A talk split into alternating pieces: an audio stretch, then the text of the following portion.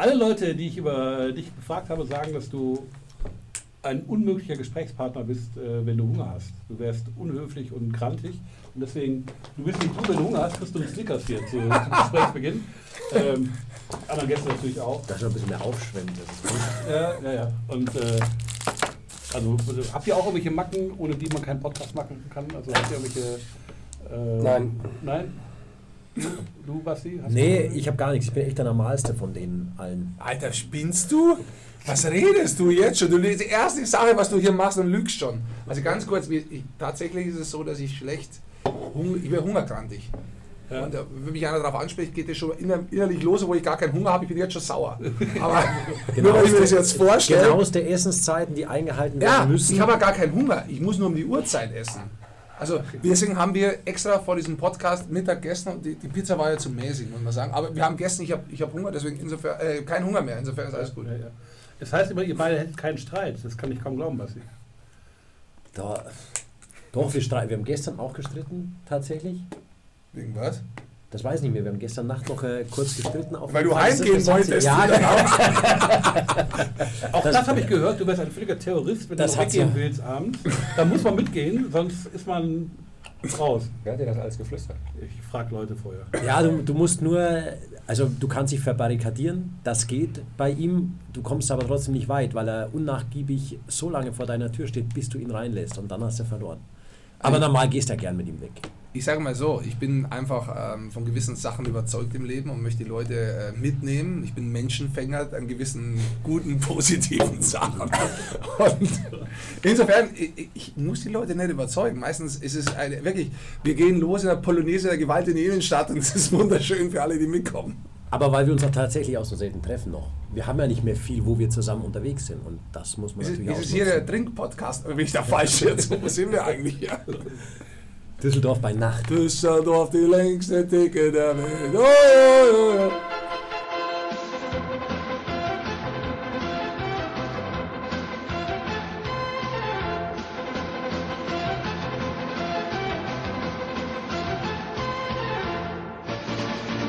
Ja, äh, herzlich willkommen bei einer neuen Ausgabe von Flurfunk, äh, der DG Podcast, äh, sechste Ausgabe mittlerweile. Äh, freuen uns über treue Hörer und über viel Zuspruch.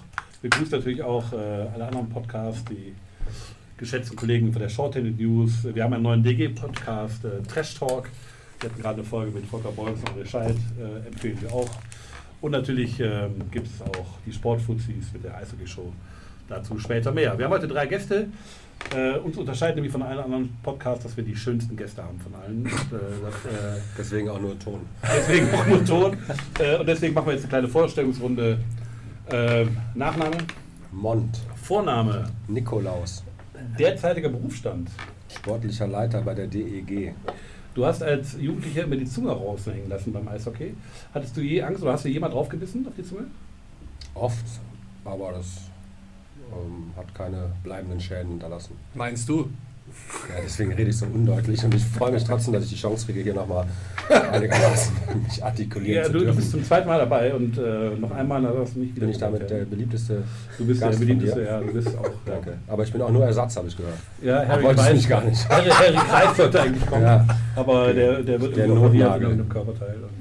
Und, Unten am Körperteil. und, und irgendwo, ich weiß nicht.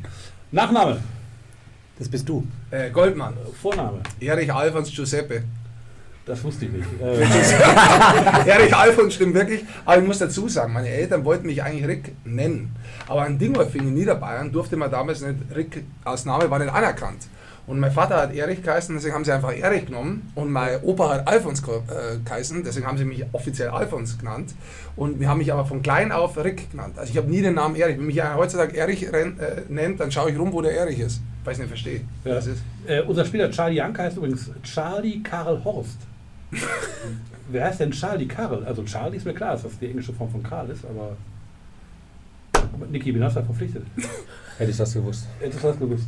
Ähm, für dich habe ich auch eine äh, Frage. Du prahlst in deinem Buch, über das wir heute nicht reden wollen. Ähm, du würdest den äh, Zauberlehrling von Goethe auswendig kennen. Nee, den konnte ich früher. Den Zauberlehrling konnte ich nicht. Also, ich steht aber, kann, steht, aber, können wir direkt erwähnen. Nee, gefunden ist mein Lieblingslied. Gefunden habe ich auch tatsächlich einige Frauen so kennengelernt. Das kann ich immer noch rezitieren, das ist kein Problem. Gefunden. Ich ging im Walde so für mich hin, um nichts zu suchen. Das war mein Sinn. Im Schatten sah ich ein Blümlein stehen, wie Sterne leuchten, wie Äuglein schön. Ich wollte es brechen, da sagt das Fein. Soll ich zum Welken gebrochen sein? Ich grub's mit all den Würzern aus. Zum Garten trug ich ans hübsche Haus und pflanzte es wieder am stillen Ort und zweigt es immer und blüht sofort. Die anderen Sachen konnte ich damals in der dritten Klasse oder in der ersten Klasse, aber die kann ich jetzt zum Teil nur noch. Also, lieber Hörer, ähm, auf Seite irgendwas in seinem Buch, über das wir nicht reden, äh, prahlt er mit Zauberlehrling, er kann ihn nicht auswendig erwischt. Vorname, äh, Nachname. Schwele, Vorname. Basti. Du stehst eigentlich Sebastian, oder? Ja. Ja. Ist aber eine ähnliche Geschichte wie bei ihm. Äh, Die mochte ich noch nie und so hat den, den Namen und es hat tatsächlich noch nie jemand zu mir gesagt. Auch meine Eltern nicht, meine Opas nicht, meine Omas nicht. Immer Basti. Okay. Äh, derzeitiger Berufsstand? Ach, gute Frage. Ähm, Sportjournalist. Du bist im selben Ort geboren wie Manuel Strudel, unser beliebter Ja. DFB-Held Manuel Strudel. Gibt das ein gutes Gefühl? Wem? Mensch. Dir. Mir? Ja. Ja, er ist ja nach mir geboren, deswegen musste ich ihn fragen, ob es ihm ein gutes Gefühl gibt. Ja, aber er hat doch so eine Aura des, des, des edlen Kriegers. Also, Ja, Ja, für mich jedenfalls. es kennt sich auf jeden Fall jeder dort. Ich kenne auch äh, Manu und seine Family. Ja. Du klein. hast äh, offensichtlich äh, von allen hier am Tisch die meiste Ahnung von Eishockey. Äh, Ich finde es gut, das ist sehr unverschämt hier. ja, weil, Das weil, weil du vor der Saison die DG auf Platz 2 getippt hast. Kommen wir später noch genau Ja, zu. Aber Das war ein Schreibfehler, aber. Was schreiben wir aber 12 eigentlich? Ich habe mich, ich hab mich schwer dagegen gewehrt, tatsächlich, weil ich diese Rankings vor einer Saison nicht mag. Ja. Wenn man äh, Mannschaften nur auf dem Platz sieht und dann sagen muss, ja, erster, zweiter, dritter, vierter.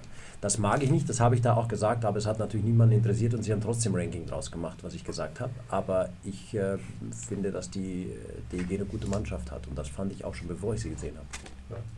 Bei einem anderen Team bist du neun daneben, äh, landest du neun daneben. Okay. Kommen wir aber später zu. Also, heutiger Podcast mit Niki Mond, ähm, Rick Goldmann und äh, Basti Schwede. Wir haben noch einen Gast dabei, den Christoph Korb, der hat es gewonnen, Stammhörer von uns, äh, im Hintergrund dabei. Äh, Sohn Jakob spielt auch bei der DEG, bei der U15, glaube ich. Und äh, von daher ein gern gesehener Gast und darf gleich bei den Spielen Schiedsrichter sein. Ähm, fangen wir jetzt mal ganz allgemein an. Ähm, ihr habt, Rick und Niki, ihr habt irgendwie knapp zusammengespielt, aber nicht lange. Wie sind eure gemeinsamen Erinnerungen? Wir haben uns, glaube ich, schon bei der Junioren-Nationalmannschaft kennengelernt.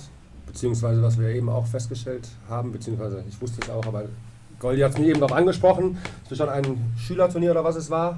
Wahrscheinlich Mitte der 80er Jahre oder sowas, äh, hier an der Bremenstraße, wo Rick Goldmann mit äh, dem bekannten Markus Sturm als hochspielenden 78er Jahrgang, genauso wie ich, ähm, mit Landshut die deutsche Meisterschaft gewonnen hat.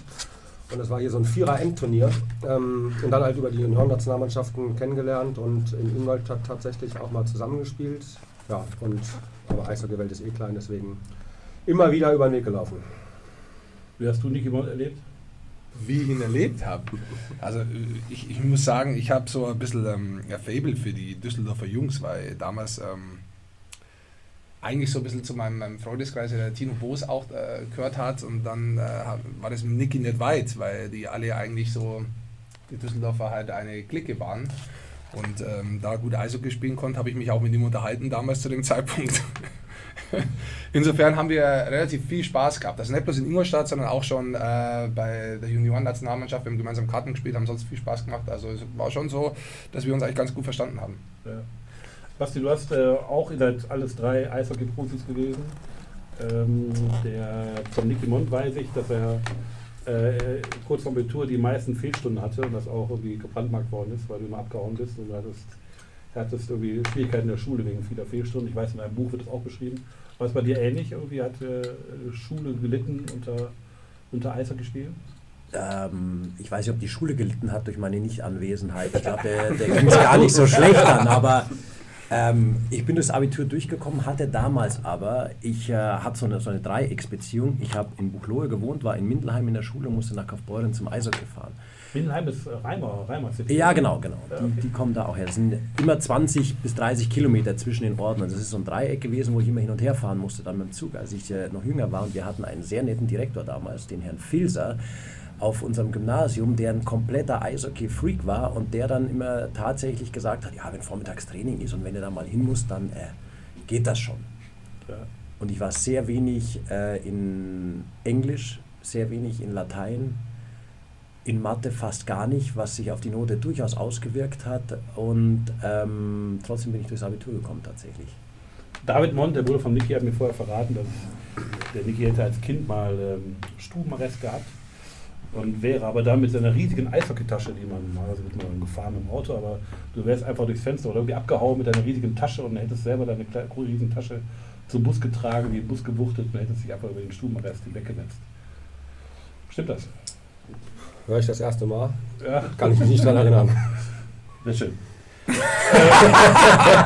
Kann, euch, kann, euch drei im, kann euch drei im Eishockey noch irgendwas überraschen? Ihr habt äh, tausende von Spielen gesehen oder gespielt oder kommentiert oder gibt es irgendwas noch, was euch überraschen kann? Ja, Rick wurde doch gestern wieder ja überrascht. gestern zum Beispiel beim Deutschland Cup so ein, so ein Wurf, so eine Scheibe, die durchs Netz durchgegangen ist. Zum Beispiel. Also manchmal es passieren immer wieder Sachen, auch Regeln vor allem, passieren tatsächlich immer wieder irgendwelche Sachen, die wo du vorher noch nie gehört hast, oder passieren Sachen, die wo noch nie einer draufgekommen ist. Ich habe jetzt zum Beispiel bei YouTube vor kurzem oder bei, bei, bei sozialen Medien irgendwo gesehen, dass einer in die Hose angeschossen wurde mit dem Puck. Dann hat der Schiedsrichter den abpfiffen und dann ist er selber hinter die Torlinie gelaufen. Zählt das Tor? Haben mich Leute gefragt, ich habe keine Ahnung. Ich weiß es nicht. So, Ich weiß auch nicht, beim Torwart, wenn der irgendwo in der Ausrüstung steckt und der geht hinter die Linie, zählt das Tor eigentlich. Ich würde sagen, es zählt. Wir lassen es zählen. Also Weißt äh, weil insofern ja, ich glaube, das ist schon was, also, wo du immer wieder erlebst, dass du überrascht bist bei ge- gewissen Sachen. Ja. Was fasziniert euch an Eishockey konkret? Jetzt meine ich nicht das Grundgefühl mit den Kollegen in der Kabine oder äh, schnelle Sportler, sondern sag mal eine konkrete Szene. Was, welche Eishockey-Szene mögt ihr? Was ist geil am Eishockey? Welche, welcher Spielzug, welche Situation? Ist 3-3 in Überzahl. Das ist ein perfektes Beispiel, wie die sich die Regeln auch geändert haben, wie die Sportart eigentlich da einen Weg gefunden hat, da ähm, sich zu entwickeln dahin, wo es noch dynamischer, noch schneller wird, noch härter wird, noch mehr Torchancen hat. Du siehst zum Teil bei, bei Weltmeisterschaft ist, oder auch in der, in der DL bei Verlängerungen innerhalb von 15 Sekunden siehst du drei Torchancen auf allen Seiten. Das ist grandios. Das gibt es bei keiner anderen Sportart. Im Fußball kannst du einen Ball gar nicht, ich spiele auch schlecht Fußball, aber kann einen Ball gar nicht von einer Seite zur anderen dreschen.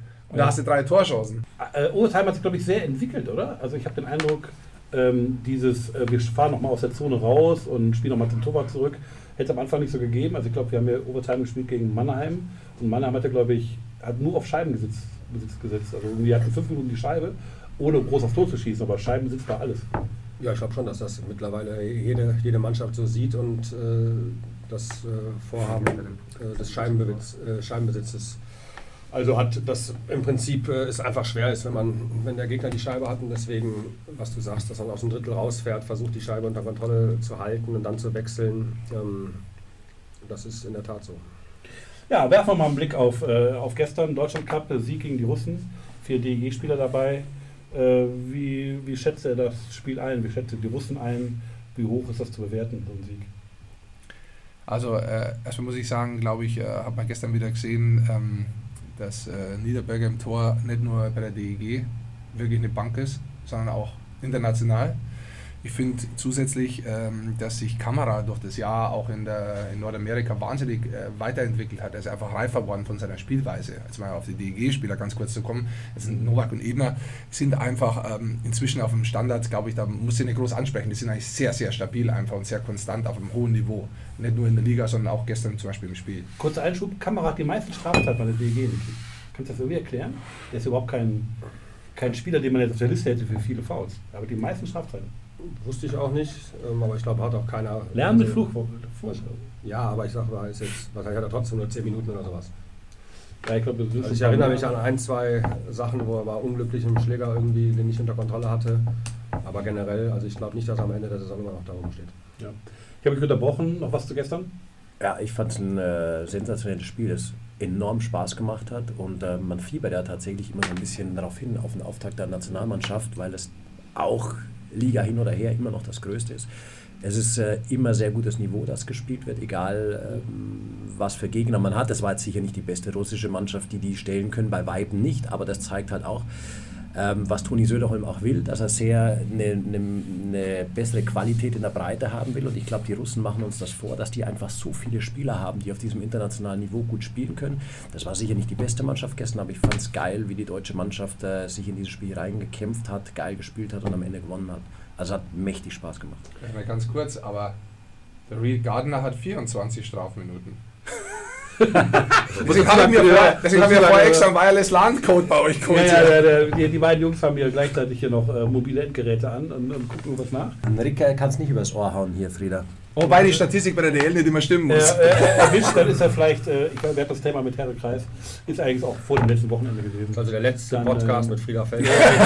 ich, glaube, ich feuere mich jetzt selber, das, das, kann, das äh, kann schon sein. Das schneiden wir raus. Aber ein Hammer, dass du das, nee, schneid mich raus. Das ist Rock'n'Roll, wir sind, wir sind Ich würde auch noch gerne meinen Senf zu gestern Ja, ja, genau. Ja. Du warst aber nicht da. Nee, ich habe es am Fernsehen geguckt, weil ich wollte unbedingt den Reporter hören. Ja. Und ähm, es war, ich war auch begeistert. Ich fand es toll, wie die, wie die deutsche Mannschaft sich da auch angepasst hat vom, vom Tempo war mitreißend und was ich auch beeindruckend fand, war äh, auch die Härte in dem Spiel. Also mhm. wie beide Mannschaften gecheckt haben und dann auch, was ich halt sehr begrüße, ist, dass die Gecheckten es auch gut angenommen haben. Also ich glaube, gestern es waren bestimmt zehn Checks dabei. Hätte der Gecheckte ein bisschen anders reagiert oder hätte eine Show gemacht oder eine Schwalbe gemacht, wären da auch durchaus grenzwertige Sachen gewesen. Auch an den Banden wurde keine Rücksicht genommen und aber es war so ein bisschen wie in der NHL, da, da, da kracht es auch und passiert seltener was als jetzt in der DEL. Ähm, also von Tempo und Härte war ich absolut überzeugt. Ist ein guter Punkt tatsächlich. Es war wirklich gestern so. Also nicht nur, weil die über, zum Teil über Bande geflogen sind, ja. ähm, harte Checks dabei waren, sondern ich glaube, das ist auch so internationaler Charakter, wo du dann halt natürlich auch versuchst, da wieder schnell ins Spiel zurückzukommen und dann halt irgendwie die ja, irgendwas zu, zu reklamieren. Also das war wirklich gestern sehr beeindruckend. Das ist schon auch die, dieses Zeigen, glaube ich, international, dass du, dass du zeigst, ja, du kannst mich umfahren, aber ich stehe da ja. oder ich bleibe stehen oder ich stehe sofort wieder auf. Das hast du auch gesehen. Wer wurde da in der... An der Bande hinten. Ne? Ja, ja. Nee, da war dieser eine, wir hatten den Check gefressen. Simski. Ja, Simski. Nee, das war dieser harte, aber eines doch gecheckt worden, war das nicht sogar der Marco in der neutralen Zone, gecheckt über die Bande, dann kam der zweite Check, den er dann gestanden hat und dann der Russe abgeprallt ist war mal da in der neutralen Zone. Das war halt, ist halt geil. Ja. Ähm, Bundestrainer hat vor der Saison gesagt, er wird sich so ein bisschen Sorgen machen über, über den deutschen Nachwuchs und es hätten zu wenig U20 Leute Stammplätze oder so, so von aus betrachtet. Wenn man jetzt mal das erste Saisondrittel so passieren lässt, haben wir doch eigentlich sehr viele junge Spieler, die einen guten Job machen. Also bei uns Henrik Hane, Dersch, woanders, was ich, Peterka und Klar, Reich und Reich und Stützle und äh, was es da alles für Leute gibt.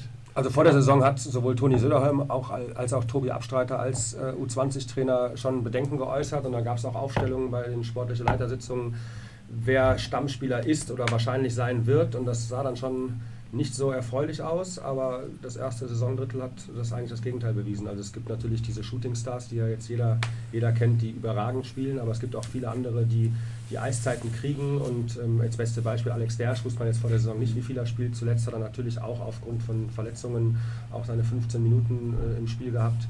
Also ich glaube, dass wir da auf einem guten Weg sind und mich freut es halt sehr, dass das, dieser Versuch oder auch dieser gezwungene Weg mit den jungen Spielern gut funktioniert, weil wir wirklich da unten viele Jungs haben, die das Zeug dazu haben und man muss sie halt lassen. Basti Schwede, ich habe ein Interview mit dir gelesen, ähm, dass du die U23-Regel ein bisschen kritisch siehst, weil du sagst, äh, dadurch werden ja, haben Talente so eine Halbwertzeit irgendwie und 24-Jährige wie, wie Strodel oder Buchwieser oder über 23-Jährige werden dann irgendwann so zwangsweise abgesägt. Äh, hättest du lieber die Ausländerstelle gekürzt? Die Kontingentspieler? Das würde ich auf jeden Fall sehen. Ich glaube nicht, dass wir immer noch neuen Importspieler in, in den Mannschaften brauchen. Ich bin aber auch kein. Also ich finde es erstmal schade, dass wir diese äh, U23-Regel brauchen. Ich finde es schade, dass man nicht von selber einfach den, den Nachwuchs fördert, sondern zwangsmäßig ja theoretisch diese Jungs nur einsetzt. Ich finde, es sollte ganz normal sein, wie in Schweden, Finnland, dass die Jungs, wenn die halt aus den Junioren rauskommen, sollen die da spielen. Natürlich brauchen die ein bisschen länger als jetzt ein fertiger Importspieler, der vielleicht kommt aber diese drei Jahre muss man, finde ich, immer jungen Spielern geben, um sich an dieses Niveau zu gewöhnen. Diese Entwicklung brauchen die noch, sei das körperlich, sei das einfach dieser Sprung vom Nachwuchs zum, zum Senioren-Eishockey. Ich bin ganz klar dafür, dass man diese Jungs spielen lässt, ohne eine Regel einführen zu müssen. Ich bin aber auch weiterhin dafür, dass die Importstellen reduziert werden in der Liga. Ja, ich sehe das ähnlich. Ich meine, wir diskutieren ja äh, da auch ständig drüber äh, in, in, intern bei der DEL Ähm, gibt natürlich verschiedene Meinungen und klar ist es auch möglich, dass man extrem günstige äh, ausländische Spieler verpflichten kann und ein Spieler, der, weiß ich nicht, das Potenzial hat, 10, 10 bis 20 Tore zu schießen und einen, einen deutschen Pass hat, ist natürlich teurer und nicht für so ein Geld zu verpflichten. Das stimmt schon.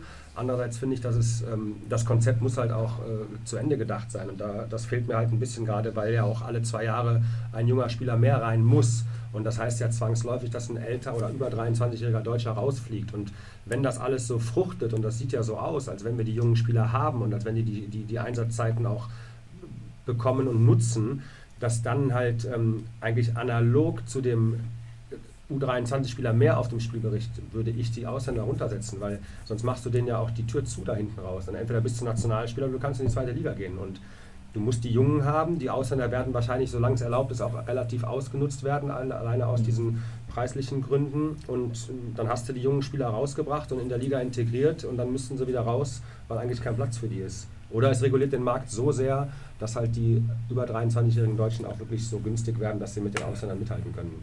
Aber dann bist du weit entfernt vom Profi-Eishockey zum Teil dann von den Jungs, weil ich meine, das macht jeder als Job. Ja. Auch, das heißt, die müssen auch ein bisschen was verdienen. Und ich, ich, ich warne nur, weil ich habe das live miterlebt in, in der österreichischen Liga. Die hatten diese ähm, U24-Regel, die, die haben da dieses Punktesystem mhm. ähm, und die jungen Spieler haben eben keine Punkte im Kader gekostet. Spieler über 24 haben dann Punkte gekostet.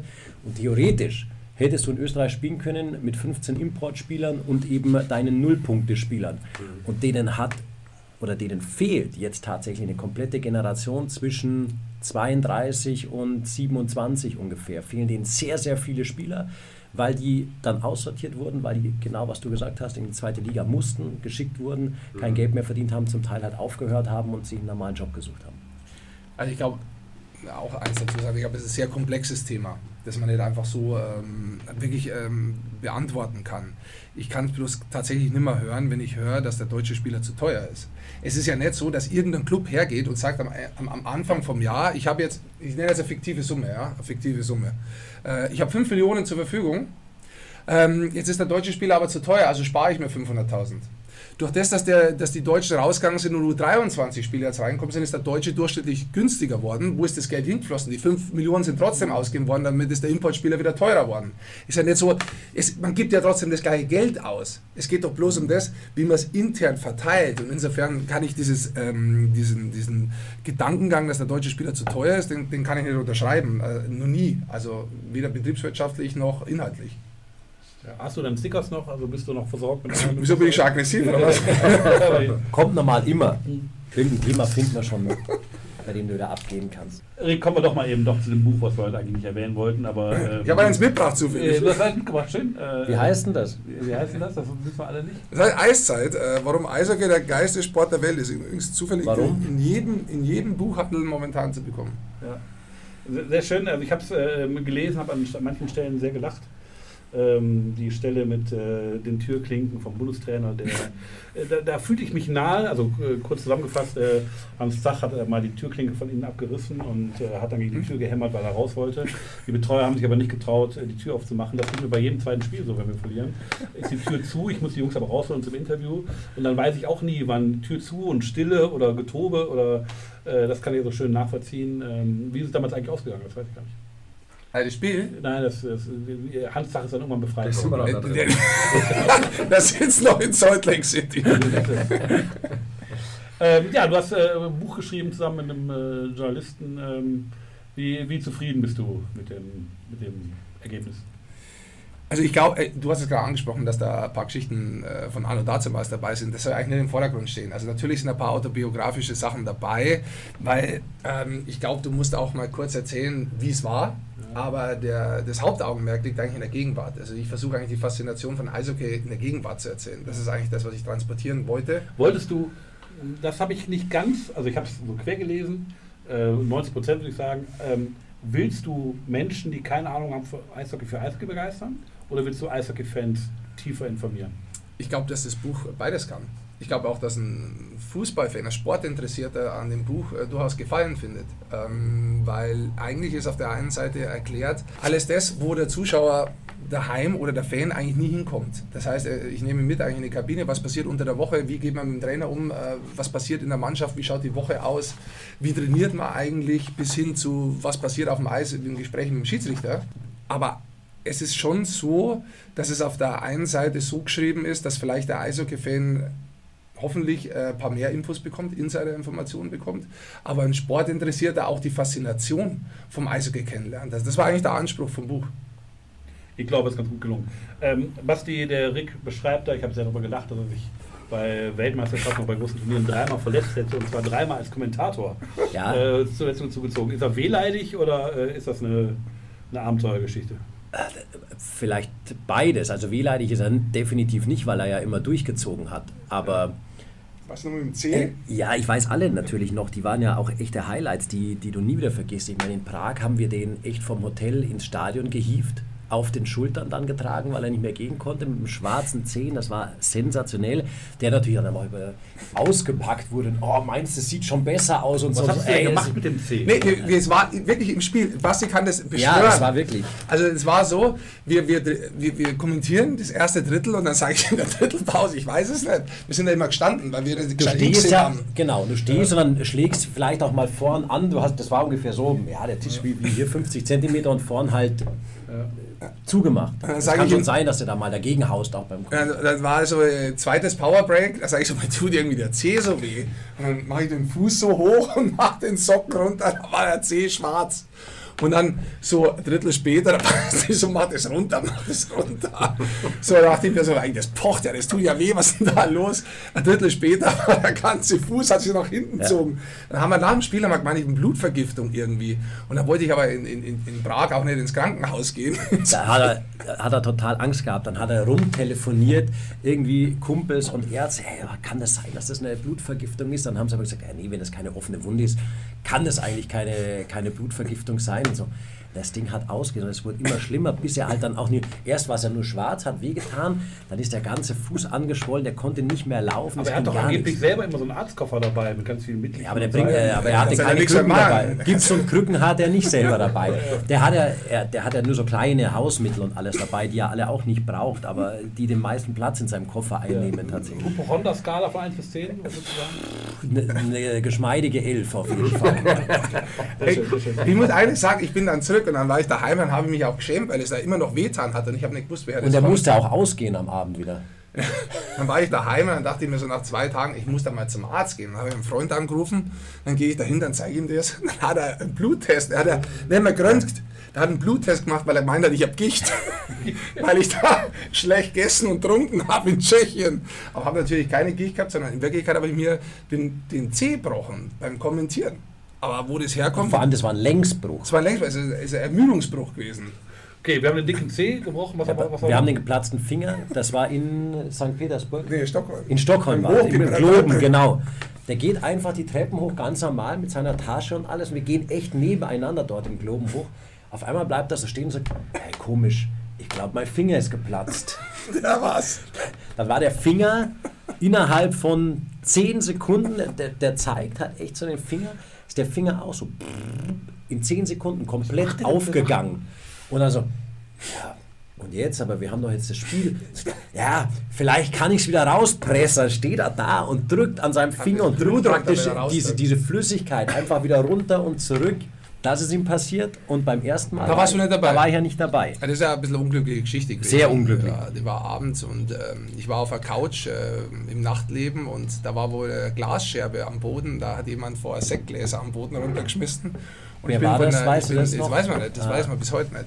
Und ich bin äh, von der Couch runtergesprungen und da war so ein Sektglas, das abgeschlagen ist, aber der Stiel ist nach oben gestanden und ich bin genau in den Stiel hinten reingesprungen, ist durch, durch, durch die Schuhe durch, in, mein, in meine Ferse rein komplett und das habe ich dann so rausdreht und wollte mir es erst nicht ankennen lassen, wieder noch auf, der, auf dem Dancefloor in Köln gewesen. Der war damals, ich sage jetzt den Laden nicht, der war von unten beleuchtet und habe so tanzt und dann habe ich gesehen von unten, dass ich so eine Blutspur über den ganzen Laden macht und dachte ich mir so, das ist jetzt auch ein bisschen ekelhaft für alle anderen, dann gehe ich besser heim. Niki, was machen die für Sachen? Du bist sportlicher Leiter, hast dich hier schon mal verletzt auf der Tribüne? Irgendwie beim Gucken oder einfach so. Kopfschmerzen beim. Ja, Kopfschmerzen Beim kriege ich 5 schon mal, 5. ja, aber sonst, ja genau. Ähm, nee, aber sonst habe ich nicht so lustige Verletzungen gehabt. Schade. äh, was gespielt? Kommen wir mal zu dir eben. Ähm, du hast äh, äh, in Süddeutschland gespielt, Kaufbeuren München viel. Ja. Und irgendwo steht, du wärst Gründungsmitglied des EHC München. Also wenn die jetzt Ja. dauernd Meister werden oder sowas, dann bist du äh, irgendwo ganz kleine Ruhmesfalle hängt Nee, tatsächlich nicht, weil das ja gar nichts mehr Fahne. damit zu tun hat. Den Verein habe ich da tatsächlich damals mitgegründet. Das war, als die Barons die Stadt verlassen haben, beziehungsweise bevor die Barons München verlassen haben. Da hätte es kein Eishockey mehr in München gegeben. Äh, der Franz Jüttner hatte damals die Idee, der leider schon verstorben ist. Ähm, und da waren, ähm, wir waren insgesamt zu siebt oder zu acht, haben den Verein tatsächlich gegründet, der in so einer ähnlichen Form Hier wird gerade wieder ein Handy gezeigt, das ist für einen Radio-Podcast. Das Ja. ist, äh, der in so einer ähnlichen Form ja als, als der e.V., der den Nachwuchs noch betreibt, praktisch übrig geblieben ist. Aber der hat ja mit der, der GmbH und mit der ersten Mannschaft eigentlich. Dann, ihr habt auch nicht zusammengespielt. Äh, du bist, glaube ich. Ja, Rick und ich. Ja, genau. Ihr habt, du bist auch, hast ja auch da in. Ich bin viel jünger als er, deswegen ist das nie zustande. Nee, wir haben uns tatsächlich zweimal um ein Jahr verpasst. Einmal in Kaufbeuren bin ich weggewechselt worden. Dann kam er im Jahr drauf und in München war es eigentlich genauso. Sagst Ja. du, ich habe das nie überprüft. Übrigens eine Frage, die- wo ich angefangen habe. Du hast ein Jahr mit Harry Kreis noch zusammengespielt, oder zwei, glaube ich sogar. Ja, zwei. Zwei, ja, ähm, eigentlich äh, er hier sitzen sollte und kein anderer. Äh, In Mannheim, ja, das ist tatsächlich, also das war für mich schon was, weil ich habe in meinem ersten Jahr tatsächlich, ich, ich habe so eigentlich drei Vorbilder gehabt, ähm, wie ich klein war. Und ähm, Udo Kiesling war einer davon, keine Frage. Der zweite war der Harry Kreis und der dritte war der Andi Niederberger. Und ähm, Dann kam er nach Düsseldorf und hat sich ein Uli Hiemer Trikot gekauft. das stimmt mir tatsächlich. gerade Mit gesagt, zwölf Jahren vorhin im vorbeigelaufen sind. Fanshop habe ich Ja. äh, das, dieses, dieses Epson-Trikot, dieses, äh, was ist das für Farbe? Weiß ich bis heute. Türkis. Türkis nennt man das. Okay. ja, ich weiß, ich sehe nicht so gut, ich habe so Ja, einen Farbfehler. Ähm, und dann habe ich tatsächlich in meinem ersten Jahr habe ich mit Udo Kiesling gespielt und im zweiten Jahr habe ich dann äh, und im dritten habe ich mit dem Harry Kreis gespielt und das war für mich schon sehr beeindruckend, mit den Leuten dann auch wirklich zu spielen, die man äh, als Kind äh, 10 Jahre oder 15 Jahre eigentlich bewundert hat. Wie seid ihr dann beide zum Fernsehen gekommen? Bei dir habe ich es jetzt gelesen, viele werden es vielleicht schon gehört haben oder so. Bei dir auch die Frage, Basti, wie, wie hat es dann begonnen mit der Fernsehkarriere? Also ich war, war ja Ja. echt ein schlechter Spieler, deswegen konnte man da tatsächlich auch äh, Ich wollte nicht so fragen. Ich, nicht so viel Geld verdienen, deswegen musste ich dann relativ früh nach was anderem ausschauen. Und ähm, ich habe dann eine journalistische Ausbildung gemacht. Das geht durchaus, wenn du in der zweiten Liga spielst, da hast du schon ein bisschen Zeit auch und äh, auch um dir Gedanken zu machen, dass es so vielleicht dann, wenn du ein bisschen älter wirst, nicht weitergehen kann. Und habe dann die journalistische Ausbildung gemacht, habe dann echt mit Praktikum damals beim Pay-TV noch angefangen und dann wächste da halt irgendwie so mit. Und äh, da bin ich Ralf Fürther immer noch sehr dankbar, der mir damals als Sportchef die äh, Gelegenheit gegeben hat und hat gesagt, ey, probier das doch mal aus, äh, Kommentar könnte ich mir bei dir gut vorstellen. Und so hat das dann angefangen. Und heute machst du ja nicht nur Eishockey, du machst auch also Österreich-Schweiz machst du, du machst äh, Darts, du machst Fußball. Timbersports nicht zu vergessen. Ja. Das, das, das, das ist das so, so dicke Männer. Holz- Holzhacken, Holzhacken und. Sägen, ja. Und da bist du Fachmann für Holzhacken und Nee, ich habe zum Glück einen sehr, sehr guten Experten dort. Er hat auch einen sehr großen äh, Sprachanteil gehabt, ihr habt die Sendung Durchaus, gesehen. ja. Ja. Rick, bei dir konnte man es auch nachlesen, aber trotzdem mal bei dir auch die Frage, äh, wie, wie, wie schnell wusstest du, dass das Standbein Fernsehen ein großes wird? Denn du hast ja auch eine Physiotherapie-Praxis, du hast ja eigentlich jede Menge gehabt auch. Das war nie mein Ziel.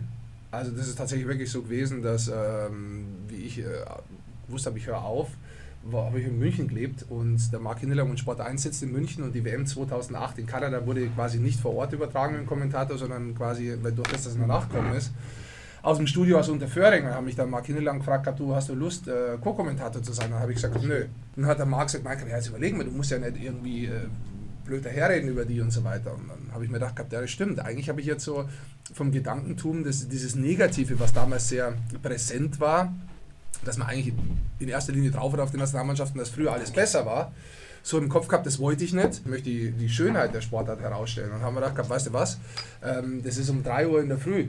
So viel kannst du ja gar nicht falsch machen, weil die Leute, die da zuhören, das, ja, sind jetzt auch nicht so viele. Also probiere ich es einfach mal. Und ähm, dann bin ich tatsächlich dabei geblieben, aber das war nie geplant. Du bist, oh, das weißt du gar nicht, du bist ein bisschen Sponsor der DEG, habe ich gelesen, äh, denn du wirst, du warst ein oder bist ein Aktienmensch und hättest immer den Effektenspiegel. Gelesen. Und die sind bei uns ein treuer und wichtiger ich. Sponsor, äh, bezahlen also auch mit meinem Gehalt. Vielen Dank, wenn du Ja. also den Effektenspiegel kaufst, dann Ja. finanzierst du meine Brötchen. Das ist äh, sehr nett.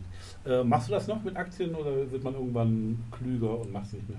Alles hat nichts mit klug zu tun. Ich glaube, dass eine vernünftige Anlage durchaus Sinn macht. Ähm, Das kann Immobilien sein, das kann Aktien sein, alles Mögliche. Aber damals, ich muss zugeben, mir war langweilig 1996 und ich habe das Glück gehabt, sehr früh Amazon und andere Aktien zu kaufen, ähm, die dann, wie ich im Buch auch beschreibe, eine sehr hohe Summe äh, angenommen haben irgendwann.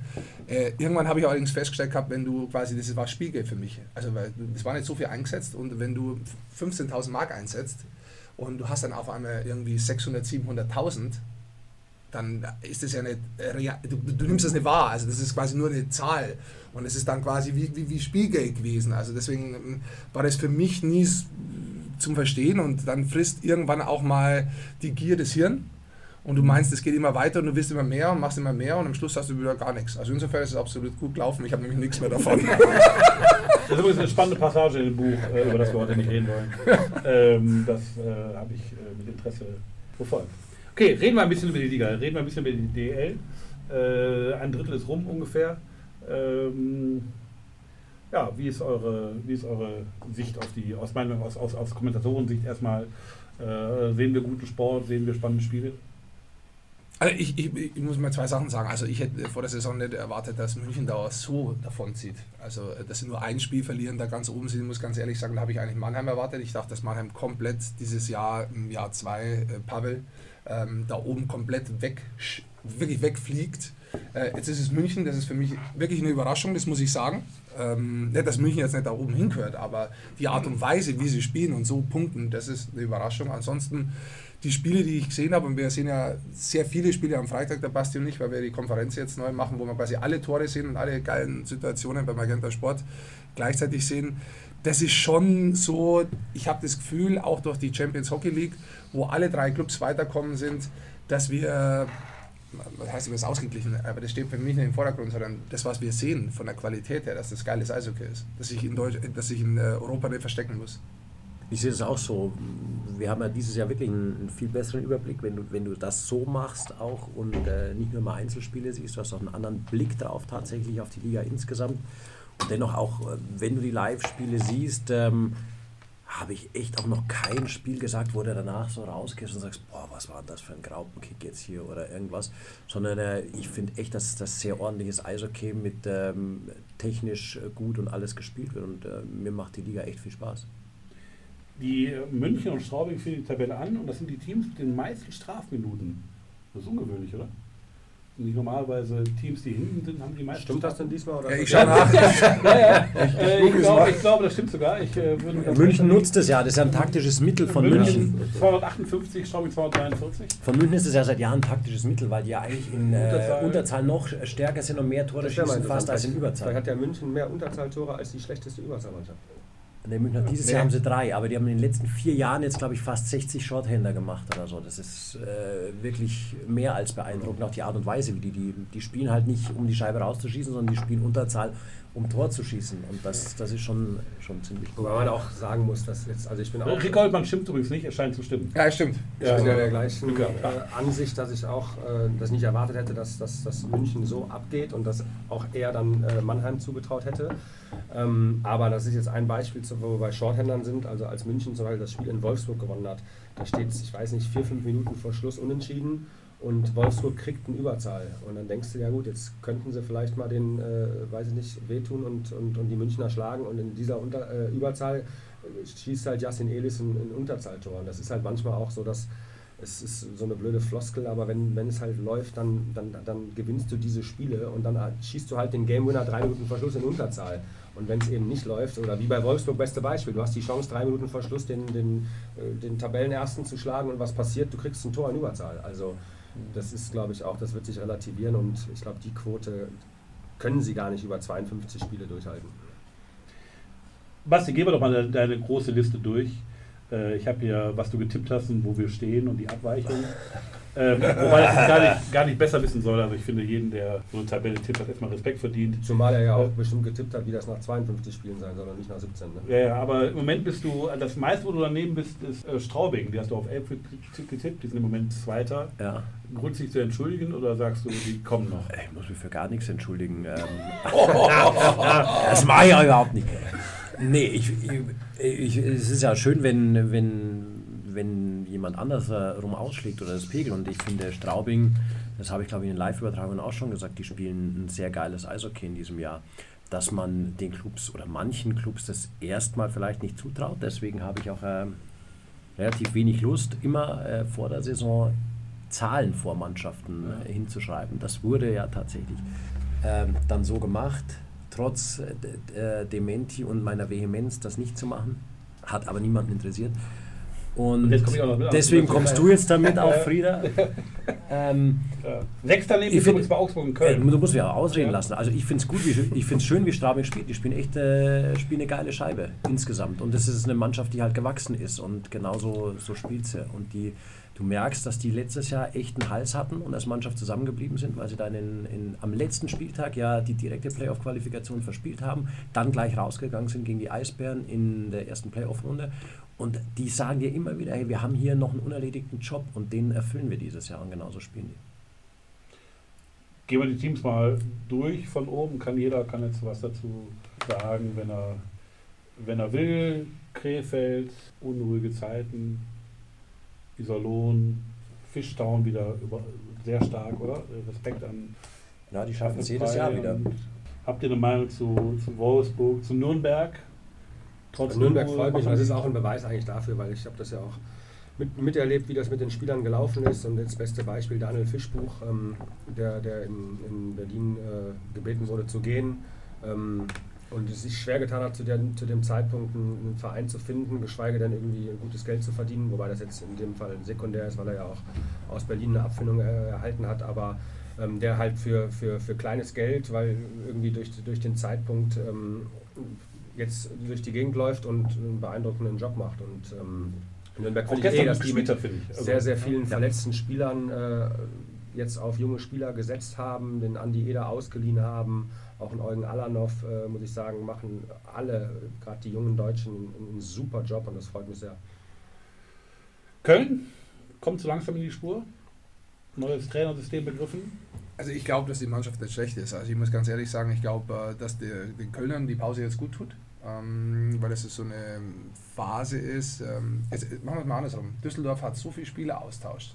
Ich muss ganz ehrlich sagen, ich habe vom Papier her gedacht wow, ihr habt richtig gute Spieler aber ich habe eigentlich gedacht gehabt, dass das länger dauert, dass ihr diese Leistung abrufen könnt, so stark wie ihr seid. Ich meine, ihr seid auf dem dritten Tabellenplatz, die Konstanz, die ihr zeigt, die ist beeindruckend mit so vielen neuen Spielern. Das ist was, wo man sich durchaus vorstellen könnte eigentlich vor der Saison, dass es länger dauert, aber im Nachhinein nach 52 Spieltagen, dass sie schon da oben sind, wo sie hingehören. Ja, also Top 4, sage ich jetzt mal. Köln wiederum hat nicht so viele Spieler austauscht, hat aber einen neuen Trainer. Ich habe mir gedacht, gehabt, das macht gar nicht so viel Impact, die sind schneller da oben. In Wirklichkeit war es komplett andersrum. Insofern ist es für Köln vielleicht jetzt mal wirklich gut, dass sie eine Woche komplett weg sind äh, vom Eis und äh, dann zurückkommen, weil dann vielleicht ein bisschen ein paar Sachen, Sachen einfach auch sacken, was ein neuer Trainer möchte. Mannheim. Etwas unrunder als gedacht. Ja, tatsächlich, weil haben, haben auch schon alle hier gesagt, dass, dass jeder eigentlich dachte, dass die da ähm, dieses Jahr richtig vorne wegmarschieren. Aber äh, ich glaube, da ist kein Grund zur Panik oder irgendwas. Das ist eine gute Mannschaft, das bleibt auch eine gute Mannschaft insgesamt. Und der Pavel sagt ja auch, wir müssen unser bestes Eishockey nicht im Oktober oder November spielen. Aber in Mannheim wird es halt auch schnell, schnell ungemütlich dann von der Stimmung. Und wenn sie jetzt drei Spiele da hintereinander verlieren, ähm, und halt noch viele Tore zu Hause kassieren, 4-1-Führungen wegschmeißen und so, das ist natürlich jetzt, äh, macht keinen so guten Eindruck dann bei allen. Wie gut kennt ihr eigentlich die Liga? Kennt ihr die meisten Spieler? Würdet ihr sagen, dass ihr euch gut auskennt? Wie Ja. kennen? Persönlich kennen? Ja, oder so, ob wir also, die vom Spiel? Namen, wenn ich jetzt irgendeinen Namen sage, einen Spielernamen sage, willst du dann sagen, der spielt da und da? Das ist ja unser Job. Also ja, ja, Okay. ich nicht. Wir spielen, wir spielen was.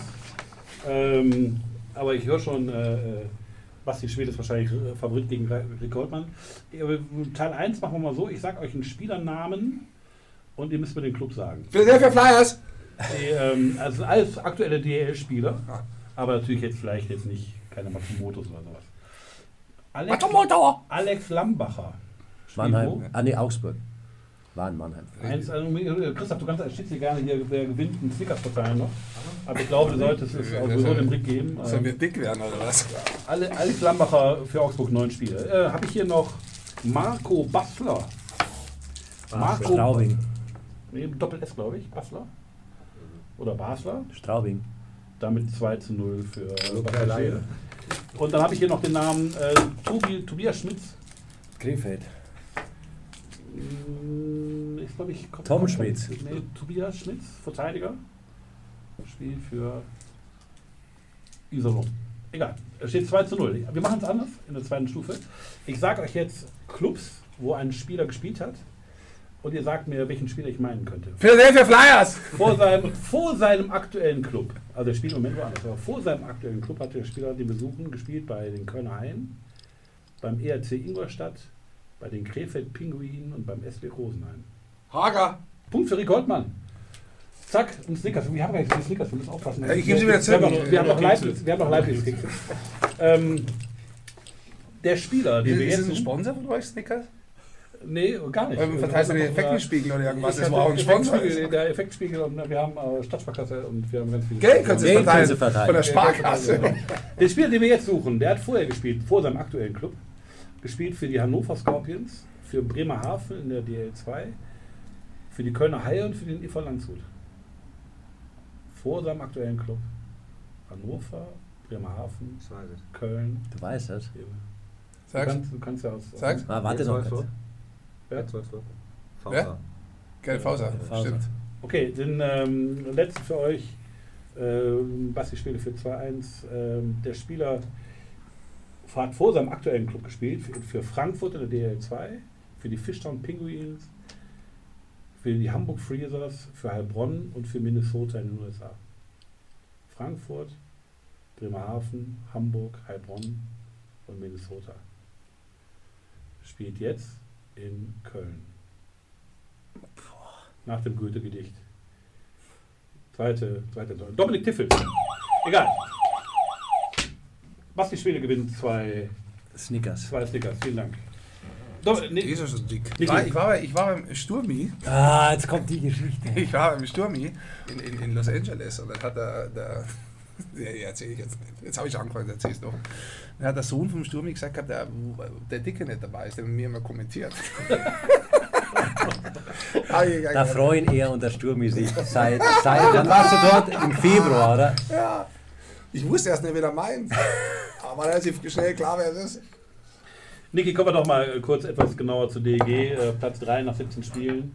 Wir haben in äh, 13 Spielen geto- gepunktet. Wir haben in 12 Spielen gewonnen. Ja, prinzipiell sind wir natürlich äh, hochzufrieden, dass wir da stehen, aber wir wissen auch, dass wir ähm, noch viel besser spielen können und dass es auch teilweise gut lief und wir uns teilweise bei Matthias Niederberger bedanken können. Klar gehört das auch dazu, deswegen haben wir ihn auch, aber ähm, das ist jetzt nicht alles eitler Sonnenschein, aber prinzipiell bin ich natürlich mit dem aktuellen Stand zufrieden. Äh, wenn man so in Statistiken eintaucht, kann man ja wahnsinnig werden, weil so viel Dinge dabei rauskommen, die man nicht versteht. Wir haben zum Beispiel bei Heimspielen eine Unterzahlquote von 93 Prozent und bei Auswärtsspielen von 79. Blanker Zufall, statistischer Unsinn, Glück? Oder Zufall, steckt da irgendein Prinzip hinter? Nein. Jetzt ist der Niki soweit. Ja und nein. Äh, die DG ist die Mannschaft, die ligaweit am allermeisten Torschüsse von der linken Seite zulässt. Zulässt Ja, oder, oder Das ist selber hat. Taktik, weil von Nee. da lässt der Matthias nichts rein. Ja. So trainieren wir. Er muss auf die lange Ecke schießen und dann hat er die Fanghand und da ist er Also sehr irgendwie sicher wahrscheinlich. 55 Schüsse, sagt die Ja. gibt so berühmte Statistikseiten, dass wir die meisten Schüsse über links zulassen. Ja. Und wir haben die wenigsten Schüsse auf dem Slot. Ja, ich gut, weiß das nicht, wie wir das machen, unserer Spielweise, weil wir ja doch äh, sehr, sehr kompakt stehen und ja doch das, äh, die, die Zone vorm Tor gut verteidigen und außen die Jungs eigentlich äh, rumlaufen lassen. Deswegen ist das jetzt weniger überraschend für unser System. Das glaube ich auch. Also das hätte ich jetzt auch vermutet, dass ihr wenig habt. Ihr habt ja mit, ich glaube, die zweitwenigsten Gegentore momentan in der Liga.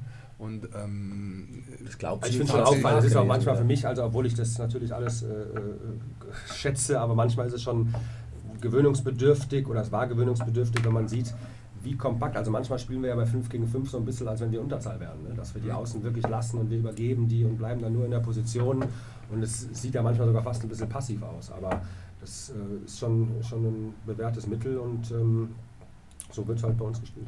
Druck ist keine Garantie für Erfolg. Ja. Hans Sachsatz, oder? Ja, vielleicht. Ähm, die, wir schießen oder wir kassieren die wenigsten Gegentore im dritten Drittel. Wir schießen aber auch die wenigsten. Ist das Ja, wenn wir die Spiele gewinnen, dann ist das ja positiv, weil wir im Prinzip ja dann Führungen äh, nach Hause bringen müssen. Dann brauchen wir auch nicht viele Tore schießen. Aber ähm, ich glaube, dass sich das alles mal relativiert. Ich erinnere mich, letzte Saison, da hieß es auch, wir gewinnen immer letzte, das letzte Drittel. Dann irgendwie ab der halben Saison gewinnen wir nicht mehr das Drittel. Vorher hieß es, wir gewinnen die Verlängerung, weil wir so fit sind. Dann haben wir aber mal Verlängerung verloren. Dann war die Frage, sind wir jetzt nicht mehr fit? Also ähm, das ist auch oft nah beieinander in, in diesem Sport. Die ähm, Insider wissen, das ist meine Lieblingsstatistik. Wir, bei uns sind ja 75% aller Spiele mit einem Torunterschied. Wir haben äh, sieben Verlängerungen gespielt von 17 Spielen. München noch gar keine. Sagt das irgendwas aus? Ich glaube, das war letztes Jahr auch schon. Aber ich meine, das ist auch Faszination Eishockey, ne? dass es halt so, so eng ist und so knapp ist. Aber ähm, im Prinzip äh, kannst du es positiv wie negativ auslegen. Ne? Warum schaffen wir es nicht, ein Spiel mal deutlich zu gewinnen? Andererseits, äh, dass wir deutlich verlieren, kommt halt auch nicht vor. Ähm, ja, ist so wie es ist. Ich sehe sie als Qualität. Also tatsächlich, ich habe mal beim Club gespielt und dann haben wir äh, 25 Spiele in der Saison mit einem Tor Unterschied verloren. Und das ist tatsächlich, wenn du, wenn du es von der anderen Seite siehst, weißt du einfach, dass die Qualität dann ehrlich. Wenn du ganz ehrlich selber Ja. bist, da, da fehlt die Qualität. Das ist jetzt nicht Pech. Das, das ist das Schlimme, dass man sich das selber vorlügt und sagt, ah, wir haben mal Pech, wir verlieren mit einem Tor. Nee, du bist nicht gut genug. Und ich glaube andersrum, wie jetzt bei Düsseldorf das Ganze ist, wenn sie mit einem gewinnen, das ist Qualität. Insbesondere, wenn sie im letzten Drittel die wenigsten Gegentore zuließen, vielleicht auch die wenigsten schießen. Aber es ist Qualität, weil du dann Reife zeigst. Reife mit deinem Spiel, einen Spielstand erfolgreich zu Ende zu bringen. Und das ist, das ist glaube ich, das ist, äh, das ist was sehr, sehr Positives. Die DG hat bislang, glaube ich, ungefähr 30 Minuten mehr gespielt als München. Ja, nicht ganz, ich glaube weniger sind es 25 oder sowas. Durch die vielen Verlängerungen, die wir spielen. Kann das im Laufe einer Saison ein Faktor werden in Sachen Kraft oder ist das doch so wenig, dass es egal ist? Overtime schlauchen. Das, das fliegt uns noch vor die Füße. Nein, ich habe das lustigerweise auch mal gehört, ähm, dass das sehr blöd wäre, wenn man so viel Verlängerungen spielt, weil dann hat man am Ende der Saison keine Kraft mehr. Für mich ist das doch dann Quatsch. Also ich bin auch der Meinung, dass dir zwei, drei Champions League-Spiele nicht wehtun. Und die Jungs können auch, ich meine, die trainieren dann auch weniger. Und wenn du Dienstags spielst, dafür hast du halt auch kein anstrengendes Dienstag- oder Mittwochtraining. Und die, die Trainer wissen schon auch, dass sie dann regenerieren müssen, die Jungs, und kriegen dann noch einen Tag extra frei. Und wenn man jetzt schon über, weiß ich nicht, 30 Minuten redet, also wenn man sagt, okay, man hat fünf oder zehn Champions League-Spiele, dann ist es schon was anderes. Ne? Aber über 30 Minuten, ich glaube nicht, dass das dann am Ende des Tages äh, sich in konditionellen Problemen bei uns widerspiegeln wird. Auf dem Papier sah die Frage ganz klug aus, jetzt irgendwie anscheinend. Im Nachhinein war sie anscheinend ziemlich blöd. Ich meine, 30 Minuten, ich meine, tatsächlich 30 Minuten, wenn der Trainer sauer ist, dann trainiert er einfach 30 Minuten länger. Und es ist ein Dienstag. Also insofern über, über dann 17 noch Spiele, 30 Minuten, Und 30 selbst das Minuten ist nicht gar nichts. selbst das Also nicht 30 lang. Minuten durch 20 Spieler, wow, ey, die drei Ja. mehr Minuten, das ist schon brutal. Aber ich dachte aber jetzt Overtime ist nie mehr. Nein, Frieda, das war eine tolle Frage. Ein mentaler Druck jetzt, und der mentale Druck vielleicht irgendwann mal zum Verhängnis wird. Lederfragen. Äh, gar nicht viel gekommen, aber trotzdem äh, Frage an euch drei. Äh, welches, ähm, guckt ihr neben der DL auch die NHL? Ich glaube, du überraschend wenig, Niki, das weiß ich. Guckt ihr auch NHL und wenn ja, was ist euer Lieblingsteam? Ein Lieblingsteam habe ich nicht, das habe ich auch in der DL nicht. Also ich möchte gutes Eishockey sehen. Ich schaue äh, NHL Echt? ganze Spiele, ganze Spiele. Also mir reicht, wenn die DG jedes Spiel 1-0 gewinnt. Und, äh, Das war eine Frage übrigens auf der Facebook-Seite, warum ich immer gegen die DG Ja, ja, kommentiere. genau. Ja, das ich, ich Machst du das? Das wär, tatsächlich ist es so, wenn wir jetzt in Köln gewesen wären, in München gewesen wären, wäre immer das Gleiche. Warum kommentierst du dagegen? Also, Ist das Schicksal eines Sportreporters, oder? Dass, Ja, immer, dass jeder. ist es wirklich immer. Was ist das so? Äh, egal, Wenn sie gewinnen. Du bist gegen alle Teams offensichtlich. nee, Ja. nee, nee, nee, nur wenn der Sieg da ist, dann bist du super. Aber wenn sie verlieren, hast du dagegen kommentiert. Das ist ein Ja. großer Unterschied. Wie viel dickes Fell muss man da haben? Ja, das kommt ja darauf an, ob du, ob du. Das ist dann von den Fans sehr subjektiv und wenn du eine objektive Meinung äh, dazu tatsächlich hast und ähm, dazu geben wir uns zum Beispiel oft Feedback, wir kriegen auch dann Feedback von unseren Chefs Und ich glaube schon, dass da ein paar äh, Leute dann sitzen, die das, die das neutral tatsächlich sehen. Und natürlich ist es nicht immer so einfach, dass du mal jemandem äh, einen vor den Kahn stößt und so. Das, das kommt halt vor. Und aus Fansicht, äh, ja, wie es der Rick halt sagt, wenn dein Team verliert, ist es super, wenn dein, äh, ist es scheiße. Wenn dein Team gewinnt, dann äh, war es super kommentiert. Wenn du, wenn du das alles auf dich äh, wirken lässt, tatsächlich, ich glaube, dann wirst du in deinem Leben nicht mehr glücklich. Ja, es ist aber jetzt auch nicht so viel. Also, wenn Nee, ich ganz ehrlich bin, es, es kommt im Jahr ungefähr, dass sich wirklich jemand aufregt und meint wirklich, ähm, dass man gegen einen Club ist, was man wirklich nicht ist. Warum sollte ich gegen einen Club sein? Das ist mir viel, viel zu wurscht, gegen irgendjemanden zu sein. Ähm, Also ich bewundere Es euch sind echt fünf- bei, es sind bei, vielleicht bei, fünf bei, Leute in meinem bei Jahr. Fouls und Checks, weil das zum Teil auch so schwierig zu erkennen ist in, in, in Zeitlupe. Er hat, er ist er jetzt abgesprungen oder ist das eine, eine natürliche Bewegung? Wie hoch geht der Ellenbogen? Natürlich, da müsst ihr euch ja relativ schnell Meinungen bilden. Ja, die ist ja auch nicht immer richtig. Wir halten es mit, mit Lars. Es gibt kein Schwarz und kein Weiß im, im, im Eishockey. Es ist immer schwer und auch selbst diese Szenen wird jeder immer anders sehen. Ja, und das ist so und das bietet ja auch Stoff für, für Diskussionen immer wieder und das ist ja auch normal. Es ist, jedes Foul legt einer so aus, einer legt so aus. Es, es ist einfach schwer und ich sage ja nicht, dass wir alle Situationen immer richtig einschätzen. Es nimmt, sie, nimmt sich keiner von uns raus und auch da gibt es verschiedene Sichtweisen. Und wir haben auch ab und zu sehen wir eine Sache als ein Foul oder ich sehe es als Foul. Der Rick sagt aber, nö, sehe ich überhaupt nicht so. Das kommt genauso vor und selbst da hast du komplett unterschiedliche Meinungen zu einer Situation. Und was gar nicht geht, was das macht mich echt immer wahnsinnig, wenn man Situationen vergleicht. Ja, warum hat der bei uns hier äh, eine Spieldauer bekommen, der gestern in dem Spiel, das war doch die gleiche Situation. Nee, im Eishockey gibt es diese gleiche Situation nie. Ich habe die NHL-Frage, glaube ich, selber unterbrochen. Äh, Ja. du, du hast, Also ich wollte gerade sagen, ganze Spiele schaue ich mir eigentlich nicht an, weil ich nicht dazukomme. Äh, muss ich zugeben. Ähm, ich schaue mir aber sehr wohl die Highlights an, insbesondere jetzt, wo Dreiseitel auch mit, mit, mit, da drüben mit Edmund so geile Tore schießt. Also da ist tatsächlich wirklich so, dass ich in der Früh das erste, was ich mache, tatsächlich äh, die Highlights anschaue von der NHL. Weil was er da abliefert, das ist wirklich, das ist sensationell. Also ich habe selten, also eigentlich nie, einen Spieler gesehen und seine Tore gesehen. Und das ist auch noch ein Deutscher. Also da, da, kann, man, da kann man wirklich stolz äh, drauf sein, dass der da drüben so eine Visitenkarte für das deutsche Eishockey hinterlässt. ist ja manchmal noch sogar so ein bisschen unterm Radar, weil alle sagen, der spielt ja an der Seite von Conor Mc- McDavid und dann. Ja, mehr Punkte auch wie der fünf Conor McDavid dieses Jahr. Ja. Auch mehr Tore. Also ich glaube inzwischen, also dieses Jahr, die, die, die ergänzen sich perfekt. Ich will nicht sagen, dass der Conor McDavid an seiner Seite spielt, weil es macht keinen Sinn, das so zu sehen. Sondern die zwei haben sich wirklich gefunden. Und wir, haben oft schon mal wirklich Spiele angeschaut, der Basti und ich. Und ich habe das Gefühl, die haben auch rumprobiert. Da haben sie sich auseinandergenommen, zweite Reihe reingemacht und nicht gemeinsam gespielt.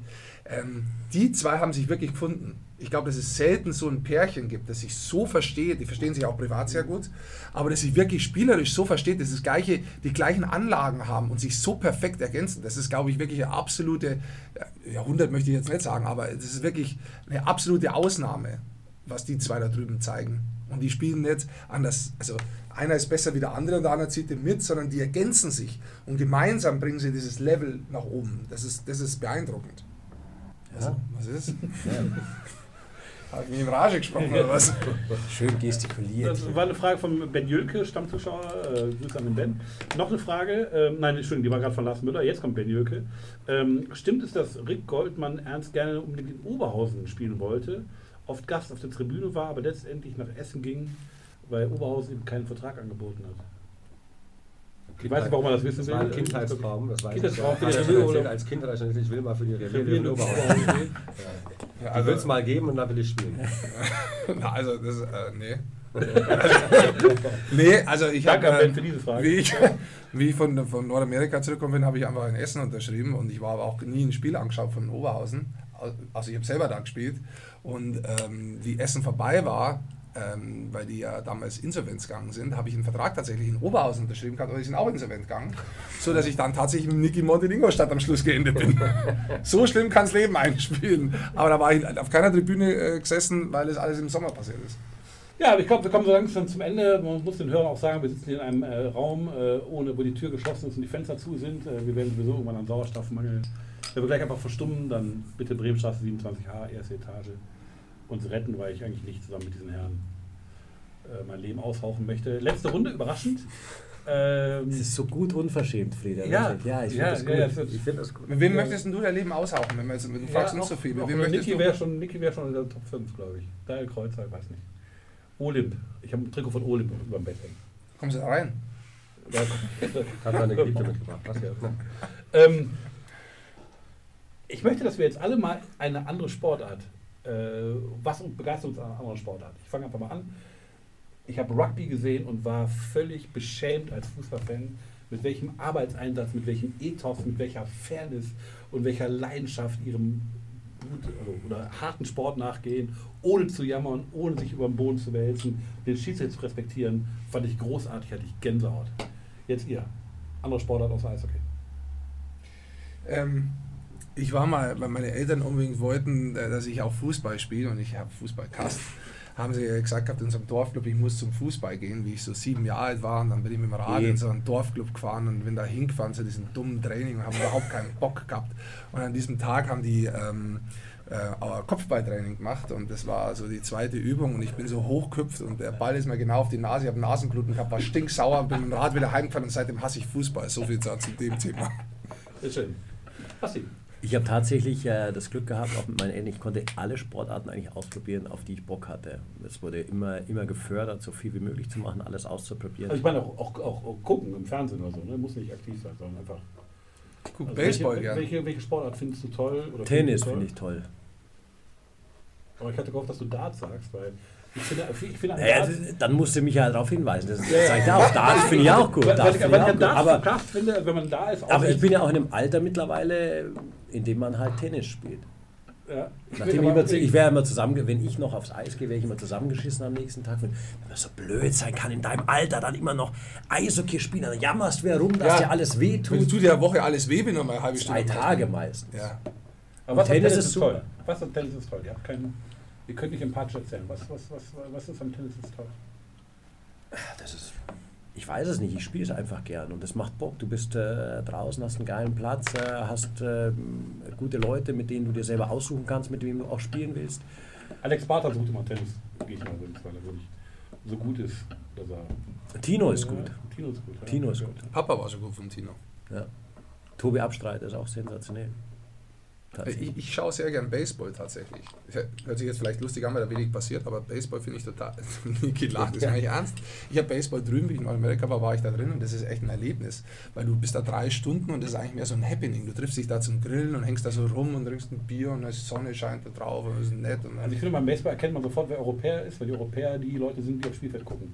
Ja, Und die, die Amerikaner gucken nicht aufs Spielfeld. Nee, du triffst dich eigentlich mit Freunden da und wenn der Ball mal einmal drüber geht, dann laufen die Kinder hin und versuchen den Ball zu haben und prügeln sich drum und dann gehen sie heim. Das war's.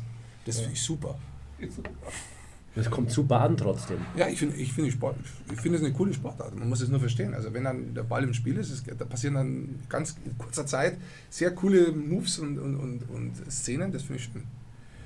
Ich muss unbedingt meine Darts-Bemerkung noch machen, sonst wäre ich nicht glücklich. Die, ich finde an Darts toll, dass jeder seinen Favoriten hat, aber alle gemeinsam diesen Traum haben, der 180 oder der neun perfekten Würfe. Und dass sich dann alle total freuen, egal wer für wen ist. Also das ganze Stadion hat Energie für dieselbe Sache. Das hast du sonst im Stadion nicht. Du hast immer zwei Mannschaften, denen man hält und so. Deswegen finde ich Darts toll, anscheinend hier außer mir keiner. was, ähm, Niki, was hast du für eine Sportart? Ja, ich bin schon sehr Eishockey fixiert, aber dann sonst muss ich sagen, habe ich äh, nach, weiß ich nicht, 10, 15 Jahren Pause, ähm, weil früher habe ich auch selber mal Tennis gespielt und habe dann, weiß ich nicht, so die, diese Boris Becker Zeit und sowas miterlebt und äh, war davon fasziniert. Dann hatte ich wirklich ein Jahrzehnt oder was damit nichts am Hut und muss sagen, jetzt in den letzten Jahren habe ich extreme Freude daran, wenn diese Großen wieder aufeinandertreffen. Und äh, Djokovic, Nadal, Federer, also wenn die ihre Matches haben, dann meistens ja irgendwie im Halbfinale oder im Finale von einem Grand Slam Turnier, da sitze ich echt mit offenem Mund vor dem Fernseher. Das muss ich sagen, das fasziniert mich. Jetzt, Tennis allgemein ist schön, aber wenn die gegeneinander antreten, also zu 90 Prozent bin ich wirklich begeistert.